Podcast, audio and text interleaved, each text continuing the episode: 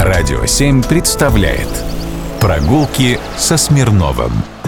Здравствуйте, с вами Смирнов Филипп. На ВДНХ работает каток. Это замечательно, потому что ты можешь не только покататься на коньках, выпить согревающих напитков, но и попадаешь в уникальную атмосферу. Выставка всегда была таким пространством праздника, даже когда здесь торговали всем на свете. От фенов и щипцов для завивки до саженцев и семян, от телевизоров до кроватей. Это вообще уникальный случай в мировой практике, когда временное оказывается постоянным. На территории главной выставки страны около пятьдесят памятников истории и культуры. Именно они создают эту самую праздничную атмосферу. И сегодня я хотел бы рассказать про одно из любимейших моих сооружений на ВДНХ. Я говорю сейчас о шестьдесят седьмом павильоне. Меня завораживает резной декор на его фасаде, суровый облик и выраженная через архитектуру взаимосвязь с местностью, которую он должен был представлять. шестьдесят седьмой павильон – это до тысяча девятьсот пятьдесят седьмого года Карело-Финская ССР, республику упразднили в тысяча девятьсот пятьдесят шестом.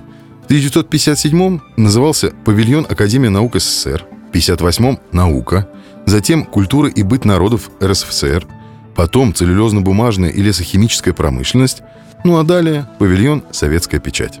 В начале тысяча девятьсот пятидесятого года победителем всесоюзного архитектурного конкурса павильона Карело-Финская ССР стал проект, разработанный молодым архитектором Фаридом Рехмуковым.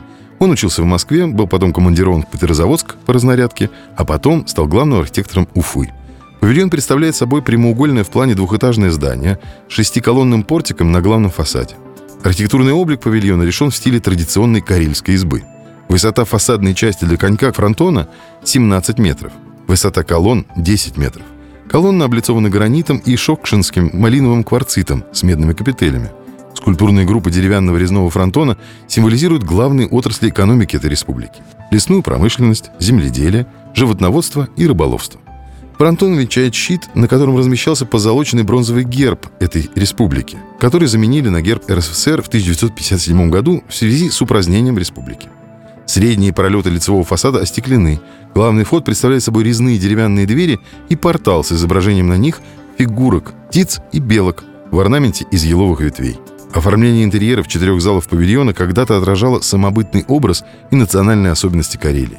Центральный зал павильона украшала деревянная скульптура «Рунапевец» работы Сергея Коненкова.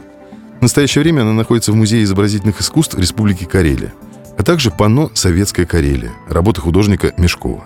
Здание выстроено на месте другого одноименного павильона, стоявшего здесь с тысяча девятьсот сорокового года.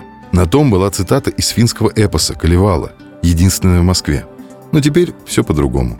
В павильоне проходит временная экспозиция. Прогулки со Смирновым. Только на Радио семь.